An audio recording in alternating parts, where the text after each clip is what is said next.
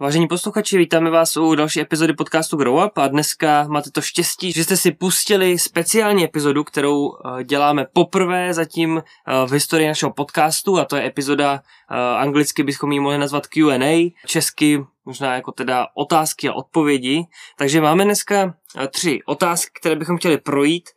Bude to, bude to opravdu asi těžký v tom, že budeme mít málo času na každou otázku, ale o to více budeme snažit dneska, aby to bylo víc věcný a víc konstruktivní a budeme se o to snažit eh, nejenom já, ale bude se o to se mnou snažit i Ondra Paulus, kterého už dobře znáte z předchozích vyučování a tak opět vítám tady v podcastu. Čau Honzo, zdravím i posluchače. Originální rozhovory se zajímavými osobnostmi, inspirativní biblická vyučování a skutečné příběhy obyčejných lidí o neobyčejném Bohu. Vítejte v podcastu Grow Up.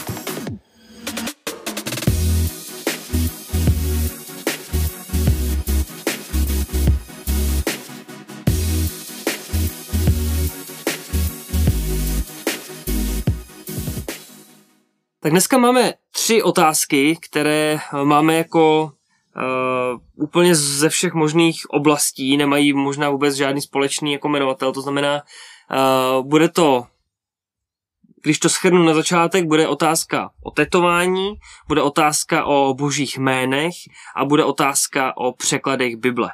A my je postupně projedeme tak, jak jsem to teďka říkal a pokusíme se podívat do Bible, pokusíme se opravdu najít co nejlepší odpověď, co nám naše uh, svědomí a vědomí uh, dokáže vymyslet a tak pojďme, pojďme hned do té první otázky. A ta teda zní, co říká Bible o tetování? Máme v dnešní době spoustu lidí i křesťanů, kteří se nechávají tetovat, ale Bible o tom nemluví úplně pozitivně. Je tetování hřích a jsou případně nějaké hranice, co je dobré a co ne? Tak, Ondro, co ty osobně si myslíš, takhle na začátek, co Bible říká o tetování?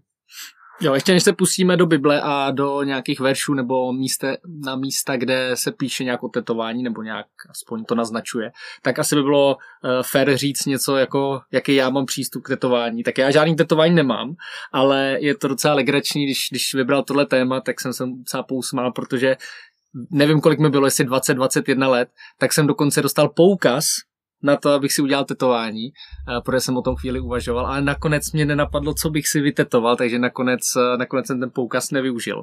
To je první věc. Druhá věc je, že já jsem trenérem amerického fotbalu a ve sportu prostě tetování je velká věc. Tam, tam prostě obzvlášť v těch sportech, kde, bo to je většina sportů, kde jsou svaly, tak tam prostě všichni jsou potetovaný. Takže se s tím setkávám každý den. Samozřejmě ne většina, no, většina týmů nej, nejsou, uh, ty hráči nejsou křesťané, ale jsou tam i křesťané, který tetování mají, takže určitě to nějak jako vnímám.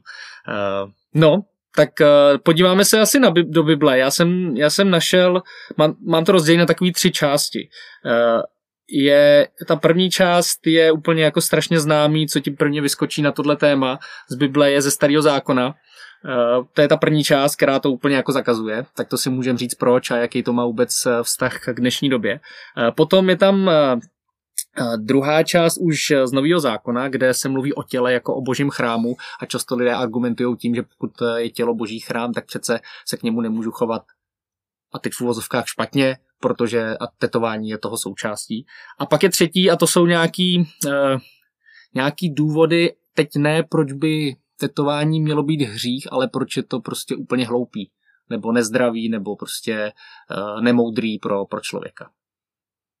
Tak pojďme se pustit do toho prvního. Já asi přečtu tu část, která na to odkazuje. Je to z Levitiku mm-hmm. ze 3. Možíšovi, 19. kapitola a když to vezmeme jenom na verš, tak je to 28. verš. A tady čteme. Nedělejte si na těle smuteční jizvy, ani žádné tetování. Já jsem hospodin. Mm-hmm. Pokud se nepletu, tak to je jediný místo v Bibli, kde se mluví o, přímo o tetování. Ano, o... slovo tetování je přímo Aha. tady, ano. A tetování znamená buď to uh, barvu pod kůži, malování na kůži, anebo uh, jakoby ohněm vypálený nějaký znaky na kůži. Říkám to správně? Jo, v podstatě taková jo. jizva, to je něco i to, co je předtím, že ty jsme to Přesně tak. tak. Uh, tohle se používá strašně často. Uh, ten asi základní problém Eh, tohodle textu nebo té argumentace eh, je ten, je ten kontext, ve kterým je to použitý. Protože eh, ano, kdybych se vrátil prostě do exodu, kde byl daný zákon, tak je úplně jasný, že, že tetování bylo něco, co pro izraelský národ bylo zakázaný, protože je to oddělovalo od těch ostatních národů, ve, ve kterých tetování nebo nějaký znamení na kůži bylo znakem příslušnosti k božstvům nebo k nějakým pověrám, eh, něco, co ti má přinášet štěstí, něco, co ti ukazuje, komu patříš, myšleno nějakému náboženství Bohu. Eh, což samozřejmě, kdybych to dal do dnešní doby, tak pokud, si, pokud bychom se bavili o tetování nebo nějakých cejchách, uh, jestli to dobře skloňuju, tak uh, pokud bychom se bavili o, o tetování jako o ukázat světu, že patřím, že vyznávám nějakou spiritualitu nebo nějakou, uh, prostě, že věřím nějakého boha jiného, tak, uh, tak je jasný, že to je asi jako hřích, protože to není problém toho tetování, ale ten problém mnohem hlubší a to je to, že člověk uctívá jinýho boha než, hmm. než hospodina. Uh, No, ale jinak, jinak tím to končí, eh, si myslím, ten, ten argument, protože to nemluví o, nemluví to o tetování, jak ho známe dneska, kde znova si můžeme říct, klidně mě doplň, kde tetování bude, může být buď to uh, nějaký umělecký vyjádření, nějaký připomínky na tělo něčeho, co bylo třeba v minulosti, nebo naopak něčeho, co symbolizuje můj charakter, nějaký moje naděje do budoucna, uh, nebo, nebo cokoliv dalšího. Uh, takže pokud pokud se bavíme o tetování jako o mystice, jako o náboženský, ukázat to, že patřím nějakému, nějakému bohu, tak jak to bylo v tom starém zákoně, tak samozřejmě to bychom mohli brát jako hřích, ale jak říkám, je tam pod tím i to, že ten člověk automaticky uctívá jiného boha než hospodina. Mm-hmm. Já bych jakoby dodal jenom k tomu, že právě tady to je ten jakoby text, kterým většinou křesťané argumentují, když si myslí, že je to špatná věc a já jenom chci říct, že vlastně on i ten jako literární kontext nedává úplně smysl, mm. uh, nejenom ten historický, protože obecně kniha Leviticus je plná zákonů, jsou stovky zákonů a my jako křesťané prostě nedodržujeme jako vůbec skoro a vybrat si jeden a ten dodržovat je prostě hloupost v podstatě takhle. To, když už tak stejným metem přistupovat. A tady na tom jakoby vtipný v úvozovkách to, že ten 27. verš hned předtím, tak tam se dočtete, nezastřihujte si vlasy na skráních a neskracuj si vousy na, br- na bradě. A to je, to je něco, co jako je přece hloupost. Tak mám tady dva verše vedle sebe a přece jako, když teda jako jsem muž, tak eh, přece jako dneska je normální se holit, ne si nechá prostě dvou, dva metry dlouhý vous a, a přece nemůžu jeden, jeden zákon vzít a druhý vypustit. Tak mhm. eh, pokud s tím chcete argumentovat, já určitě vám to nechci zakazovat, ale když už, tak teda jakoby je potřeba dodržovat to jakoby všechno. Tak buďme Izraelci všichni. Tak buďme jako Izraelci a to pak vlastně nemusel uh, přijít Ježíš, aby ten zákon zrušil. No to už nechci zase tady utíkat daleko, ale on i ten literární kontext úplně nesedí. Takže argumentovat tím v dnešní době podle mě už je irrelevantní a myslím si, že to není dobrý argument pro to, proč by si lidi neměli dělat tetování.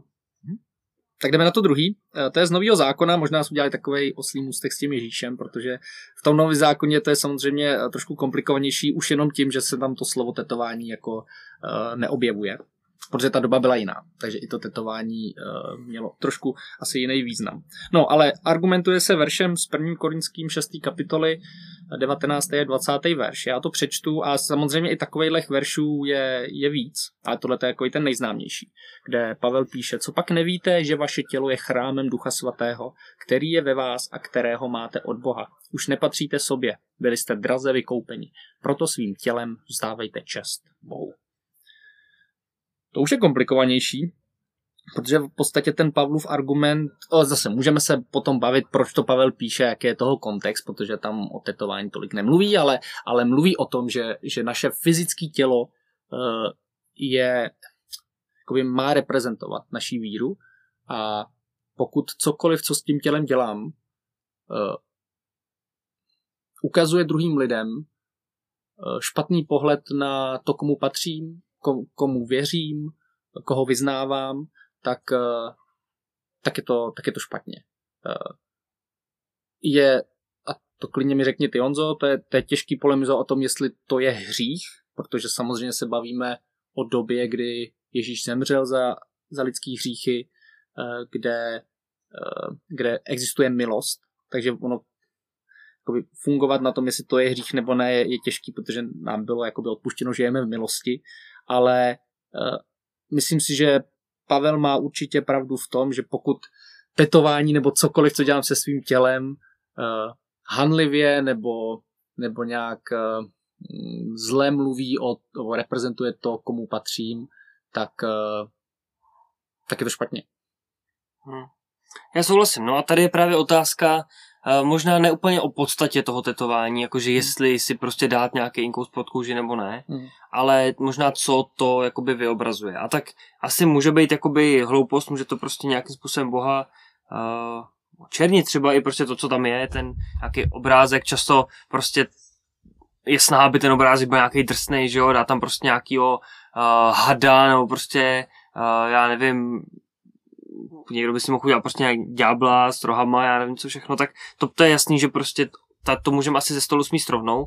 Otázka je, jestli když prostě třeba křesťan si, si nechá udělat na ruku kříž uh, nebo rybičku, jestli tohle to, já tady bych asi při tady tom uh, textu možná přemýšlel nad tím, že uh, pokud máme vzdávat svým tělem čest Bohu, tak teoreticky tohle může být jakoby způsob, jakým vzdát čest Bohu, tím, že nesu jakoby na sobě to znamení uh, Ježíšovo. Tak nevím, jestli ty to vnímáš stejně, ale u tady toho dílčího bodu bych to možná takhle viděl.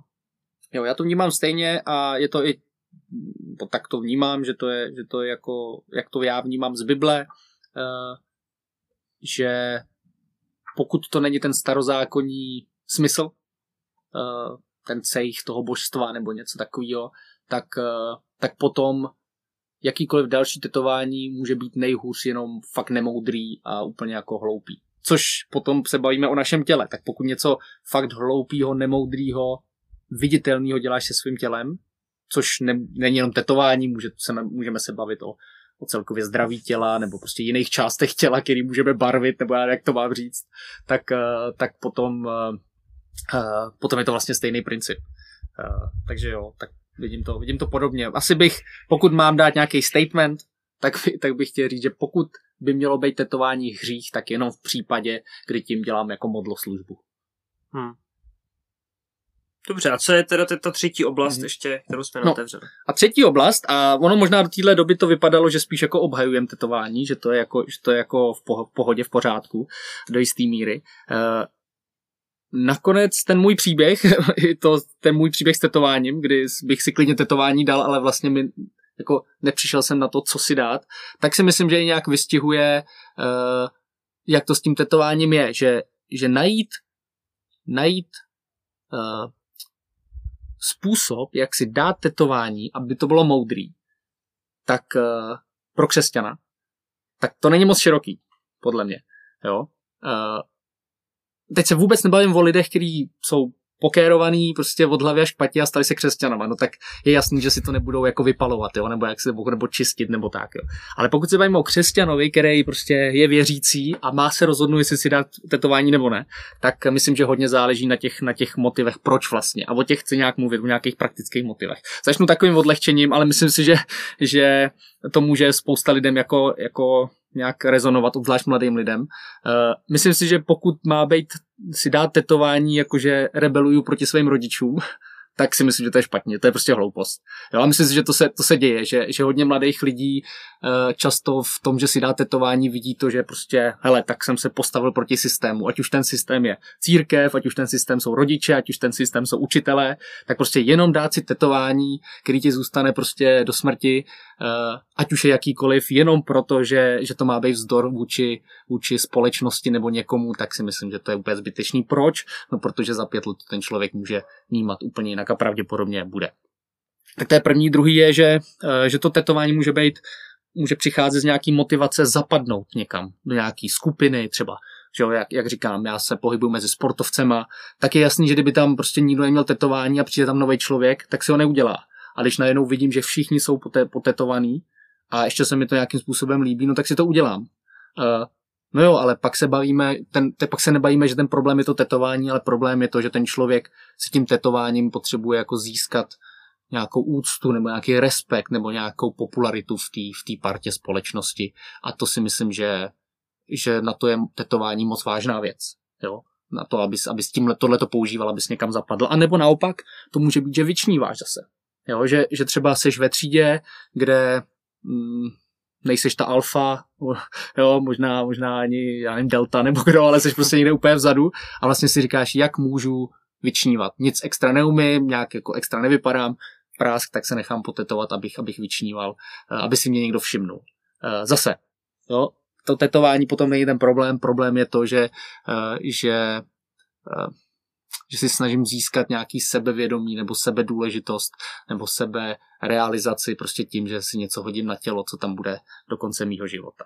Tak to si myslím, že je hloupý. Že když člověk tohle to chce udělat, když si, když si chce dát tetování kvůli tomuhle, tak je to hloupý. No a to, to poslední, uh, no ještě, ještě dvě, promiň, Další je, eh, že to jsou takový ty umělci, což zase myslím si, že to není jako hřích, ale myslím si, že to může být hloupý, když si nechám prostě, když ze svého těla udělám takový obraz, jo, prostě nějaký umělecký dílo. Uh, jo, znám spousta lidí, který uh, prostě mají 15 tetování na těle, nebo 20 a berou to své tělo jako, že prostě každý rok, každý půl rok něco přidají a vlastně mají nějakou vizi, jak má to tělo vypadat a snaží se ho zušle, zuš, zuš, zušlechťovat prostě i těma barvama, nejenom černobílý, a prostě, nebo, nebo černý, ale jenom, jenom, jenom jen, i barvama a snaží se z toho udělat prostě nějaký, nějaký masterpiece, prostě umělecký. No, jako proč? Proč by tohleto křesťan měl dělat? Uh, od toho prostě kůže není, aby, aby to bylo jako nějaký umělecký dílo. Eh, myslím si, že to tělo má jinou roli, jinou úlohu a i přesto, že to nemusí být prostě hřích, tak si myslím, že to je zbytečnost a že, že, to, že ten umělecký duch jde dělat úplně jinak, než třeba tetování. Tím nechci odsuzovat prostě nikoho, vím, že vím, že prostě ty tetování lidi mají a rozhodně já bych člověka za tetování nikdy neodsoudil, eh, ale, ale myslím, že to může být, že to je, že to je ta zbytečnost, co, co člověk může, může jako udělat. A to poslední, a o tom jsme se už bavili, je to klíčový, jakou message vlastně to, to, to tetování vysílá. Jo? Eh, asi když si nechám eh, na, na ruku vytetovat jména svých dětí, tak to vysílá co? Vysílá to, že miluju svoji rodinu. Nebo že je pro mě důležitá. No tak teď neříkám, to je špatný nebo dobrý, ale říkám, že to vysílá nějakou message. Když mám kamaráda, který si zlomil páteř a jenom prostě o pár milimetrů unikl smrti a nechá si prostě tohleto vytetovat někam, tak, tak to dává tu message, že že nám připomíná ten moment, kde, kde byl skoro jako kde byl skoro mrtvý a, a nějak to v něm něco rezonuje a nějak, nějak mu to třeba něco připomíná. Uh, tak to, je, to si myslím, že je důležité si uvědomit. Když si dám to tetování, tak jakou message to vysílá. Uh, já bych nikdy neměl problém jako, jako pastor nebo jako vedoucí nebo, nebo jako nějaký starší v církvi, když ke mně člověk přijde a, a nechá, má něco vytetovaný, co, co vysílá message, že patří Bohu. Jo? i přesto, že si myslím, že to je možná zbytečný, že to jde i jinak, tak, tak ale vysílá to message, která, eh, která může být zajímavá pro nějakou skupinu lidí. Tím nikomu neradím, že to má dělat, ale, ale mluvím o tom, že to, že to vysílá nějakou message. Jo, já bych to jenom schrnul tím, že prostě z toho biblického pohledu, nebo z toho božího pohledu uh, jde mnohem víc o to, co je zatím, než co mm-hmm. jako je ta samotná věc. A mně se uh, líbí, že vlastně uh, ten biblický pohled je trošku jakoby jiný oproti tomu přirozenému lidskému v tom, že je otázka, co je jakoby tím, tím středem nebo tím centrem. Johnny, Johnny Depp, on jednou řekl, že uh, on je potetovaný a říká, že mé tělo je mým deníkem a má tetování jsou mým příběhem. Mm-hmm. Ale já myslím, že my jako křesťaní uh, nebo myslím si, že kdo, kdo není křesťan, tak to takhle přesně může chápat a mhm. říká si přesně, prostě moje tělo odráží to, kým jsem, to, co jsem prožil třeba a tak dál. Ale já myslím, že jako křesťani se snažíme, aby prostě jakoby jsme byli součástí jakoby božího příběhu, aby, aby jsme byli součástí jako božího deníku. A pak je otázka, nakolik um, je to snaha nějak se sami prostě zviditelnit, nějak ukázat, co jsme všechno prožili a co, co se nám prostě stalo. A nakolik je to prostě mezi mnou a Bohem. A možná chci spíš jakoby od, odrážet jakoby Boha a odrážet Ježíše a ne, ne možná svůj vlastní příběh. A tak zpátky se možná vracíme k tomu, že co je podstatou toho tetování. Jestli je to, jestli je to křížek, jestli je to prostě rybička, chci tím ukázat, že jsem, že jsem křesťan. Já nevím, co, co by na to mohl jakoby říct Ježíš špatného, asi. Um, na druhou stranu jsou samozřejmě i jiný způsoby, jak můžu ukázat, že jsem křesťan, než jenom, že si to nechám vytetovat. A jakýkoliv jiný věci, jak říkáš. Já osobně nepovažuji tetování za hřích, považuji za hřích to, když tetování reprezentuje něco, co Bible za hřích považuje. Jo, jo já souhlasím, myslím si, že jako hřích uh, se to stává málo kdy, obzvlášť v naší nějaký společenský bublině nebo prostě v církevní bublině, uh, že ta modlu služba je to málo kdy. Myslím si, že v mnoha případech je to prostě nemoudrý a hloupý uh, a v nějakých případech si myslím, že to je OK. Hmm. Tak jo, pojďme k další otázce, tak tahle by mohla být o trochu kratší, uvidíme, bude víc taková faktická. Um, tak další otázka je, jaká jména má Bůh? Co ty jména znamenají a proč Bůh nemá jenom jedno jméno? No nevím, kolik máme času, protože o tom jsou napsané celé knihy. Uh, já myslím, že tam jsou dvě, dvě oblasti. Já bych rozdělil jména a tituly. Mm-hmm. Uh, když se bavíme o jménech, tak zase doplně, ale je tam to nejznámější jméno, který Bůh prozradil Mojžíšovi, Jahve, JHVH Eh, který můžeme překládat jako jsem, který jsem, nebo budu, který budu. Eh, nakonec to je to nejsvatější židovský jméno boží. Eh, pak jsou tam, pak je tam Elohim, pokud se nepletu. To mě klidně doplň ty, co to znamená? No, jakoby to je obyčejně prostě Bůh. Tak jak bychom mm. řekli, Elohim v podstatě jako kdyby božstva, jako kdyby třeba trojice a El jako zkráceně je prostě Bůh a pak ten El se často vyskytuje jo. v těch jiných titulech jako bůh hmm. něčeho nebo bůh něco. A pak by zmínil ještě třetí a zase klidně mě doplně, jestli jsou, jak tu otázku vlastně mám, mám jako vzít. A pak je Adonai a to je spíš pán, ale používá se to jako opis toho Jahve, hmm. protože se ne, jako bylo, ne, bylo zakázaný vlastně psát a říkat Jahve, tak, se, tak, tak židé říkali Adonai jako pán. Hmm. Uh, No a pak všechny tyhle ty eh, jména a tituly se různě kombinují, aby měly nějaký význam. A tam bych řekl, že, že to je uh, jako úplně běžná věc, stejně jako svýmu kamarádovi v jednu chvíli řeknu Tonda, protože tak mu to dali rodiče, pak mu řeknu kámo, protože, protože to je prostě, tím vyjadřuju, že jsme jako kamarádi, někdy mu řeknu kamaráde, protože mu chci ukázat, že ho mám rád, někdy mu řeknu ty jsi borec, protože najednou udělal něco, co Eh, čeho si vážím nebo co, co uznávám, tak najednou on má taky víc titulů nebo men, tak stejně tak to má pán Bůh, protože lidé mu v historii dali různá, různé tituly a jména, protože se snažili vyjádřit, co pro ně znamená, vyjádřit, kým pro ně je. Mm-hmm. A to mně přijde, že to je podstatný si říct, že vlastně Bůh jakoby možná tady jde vůbec teďka o to zamyslet se nad tím, jakoby co toto, jako proč řešíme boží jméno, jako Uh, mm-hmm. To je možná mnohem složitější otázka, kterou můžeme někdy udělat ve speciálním podcastu. Um, já nevím, kdo možná znáte uh, Eragona, to mně přijde, že to je jako nejlepší myšlenka, která mě kdy prostě jako došla, když, když prostě dojde na jména. Uh, tak tam ten spisovatel vlastně v tom příběhu to vytvoří tak, že to jméno uh, každý člověk má, ale je nějaký, je něco, co jakoby člověka definuje.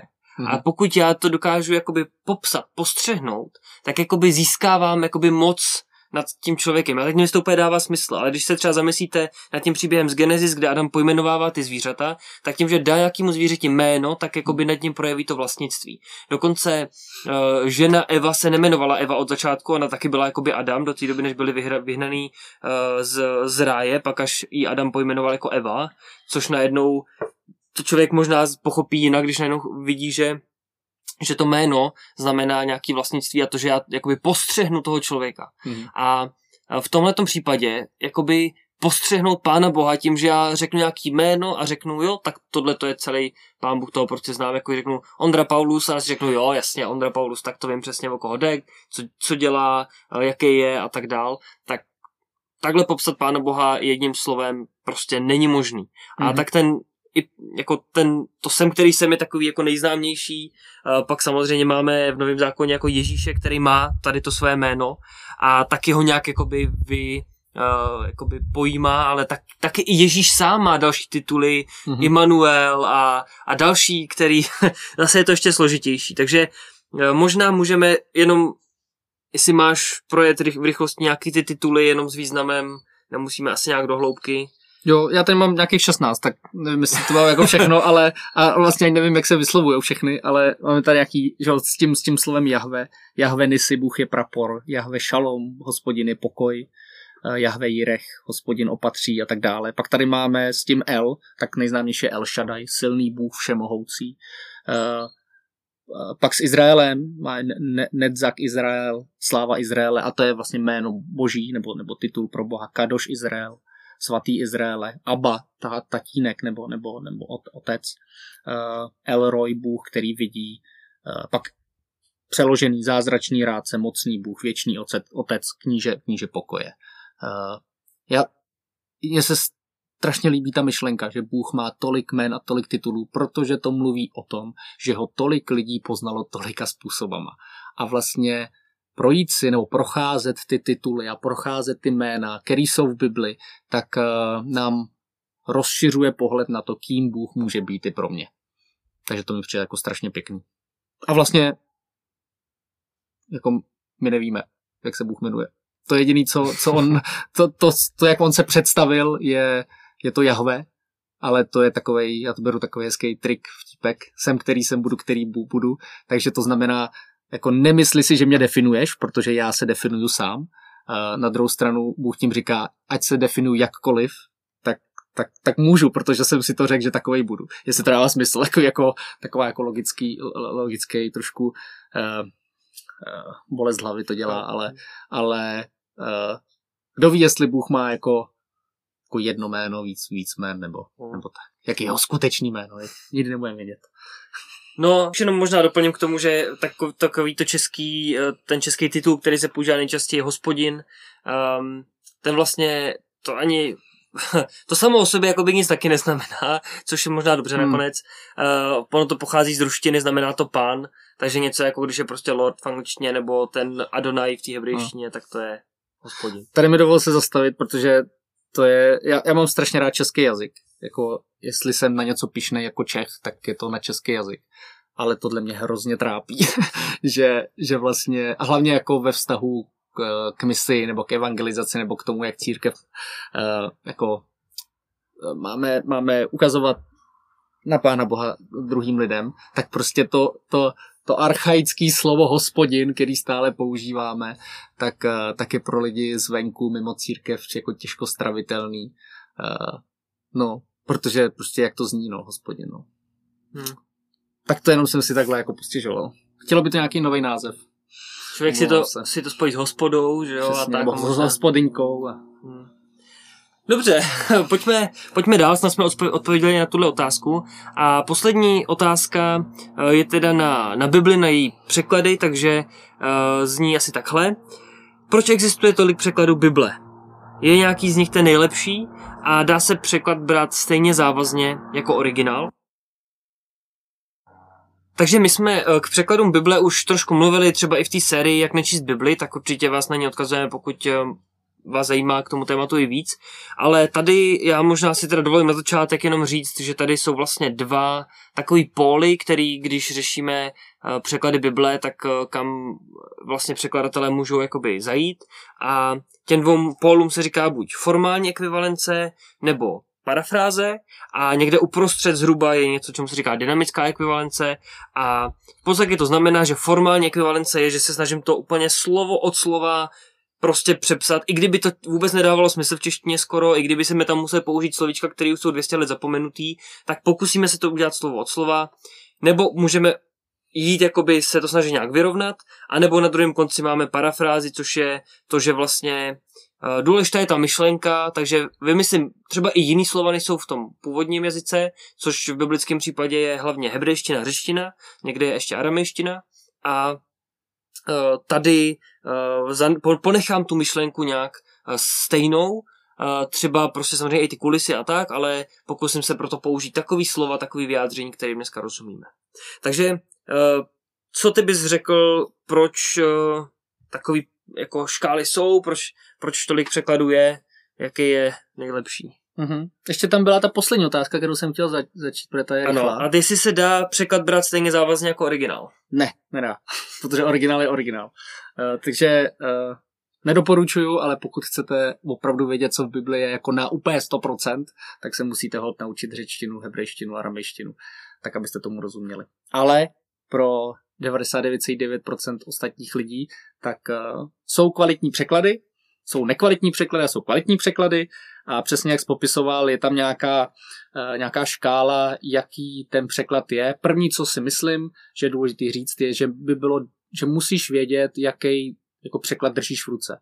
Protože pokud držíš v ruce studijní překlad, který právě se snaží být jako co nejvíc doslovnej, co nejvíc uznávat a respektovat ten originální text, tak jako musíš vědět, že asi uh, z něj nebudeš číst svým nevěřícím kamarádům. Pravděpodobně, pokud to nejsou nějaký uh, akademici, uh, protože není tak srozumitelný. Na druhou stranu, pokud budeš uh, mít nějaký parafrázovaný text, uh, doplň nějaký konkrétní. Slovo na cestu. Slovo třeba. na cestu třeba, tak, uh, tak asi to není na nějakou přednášku o, o prostě výkladu nějakého verše, který budeš prostě dvě, dvě hodiny studovat.